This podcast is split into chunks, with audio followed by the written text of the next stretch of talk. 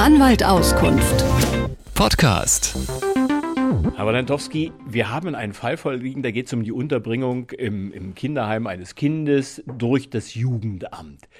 Welche Befugnisse, um das gleich mal am Anfang grundsätzlich zu klären, welche Befugnisse hat das Jugendamt eigentlich? Grundsätzlich ist das Jugendamt dafür da, dafür zu sorgen, dass das Kindeswohl nicht gefährdet wird.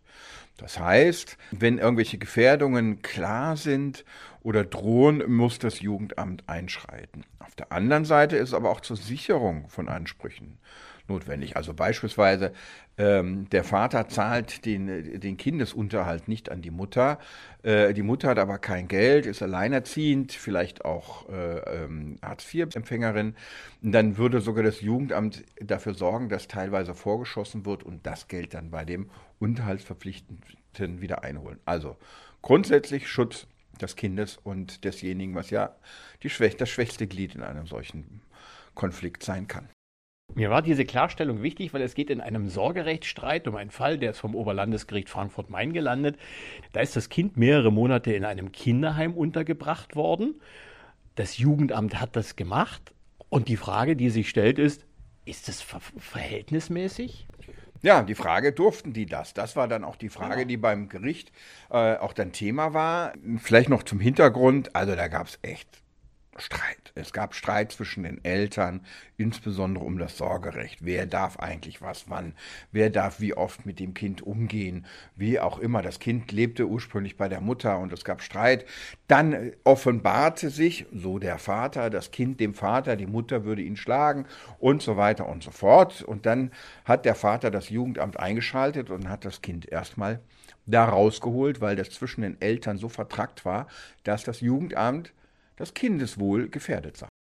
Bis dahin ist das alles nachvollziehbar, auch für uns als Außenstehende. Das Jugendamt hat gehandelt, so wie Sie es eingangs beschrieben haben. Aber die Frage, die sich eben stellt, über mehrere Monate im Kinderheim, wenn der Vater sagt, ich hätte das Kind gern bei mir?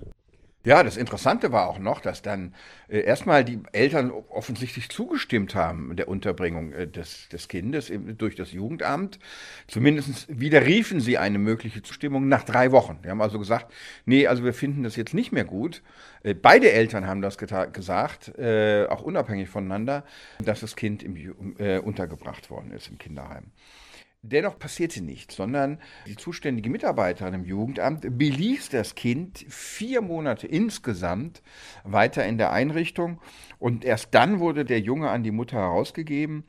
Und ein gutes Jahr danach wiederum äh, hat das Oberlandesgericht übrigens entschieden, dass dem Vater das Sorgerecht zusteht.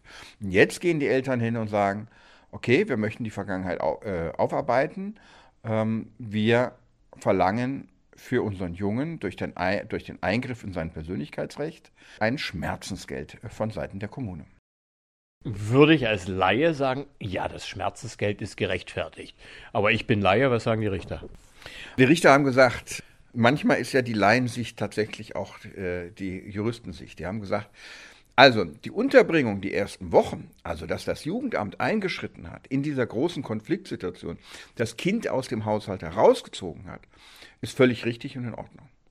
Aber spätestens nach diesen drei Wochen, als die Eltern gesagt haben, nee, nee, rück mal das Kind wieder raus, hätte das Jugendamt hier nochmal intensiv einsteigen müssen, eine Prüfung, hätte aber nicht automatisch sagen können, wir belassen das Kind weiter in der Einrichtung. Also, da war die Unverhältnismäßigkeit. Verhältnismäßig die ersten drei Wochen. Ja, erstmal ein Kind rausholen, dann den Sachverhalt anschauen. Es, in der Presse gibt es ja genug Beispiele, äh, wo ein Kind zu Schaden gekommen ist, weil das Jugendamt nicht früh genug eingeschritten ist. Also da kann man keinen Vorwurf machen. Aber dann weitere äh, drei, äh, über drei äh, Monate in der Einrichtung zu belassen, das war dann unverhältnismäßig und es konnte dargestellt werden, dass das Kind unter der unter, durch die Unterbringung eigentlich gelitten hat und eigentlich eher äh, zu einem Elternteil wollte. Wenn man dann sagt, Schmerzensgeld, wie bemisst man das für drei Monate? Der Junge hat gelitten. Wir sind in Deutschland ja eher, sagen wir mal, auf der, auf der Ebene, auch bei anderen Sachen, wenn man eine körperliche Verletzung hat, ähm, ähm, sind wir eben nicht in den Vereinigten Staaten, wo es schnell mal viel Geld gibt, aber das Gericht hat gesagt, okay, wie kann man das kompensieren? Nehmen wir Tage, Wochen, Monate und hat dann einen Betrag von 3000 Euro errechnet. Aus Ihrer juristischen Sicht 3000 Euro die Mitte gerechtfertigt, nicht gerechtfertigt? die 3000 Euro, äh, also das Problem ist, einen immateriellen Schaden mit, mit Geld zu bemessen, also das Leid, das Leid des Kindes in der Unterbringung, ist ja nahezu unmöglich. Und ich halte die 3000 Euro allerdings tatsächlich für ein gutes Schmerzensgeld.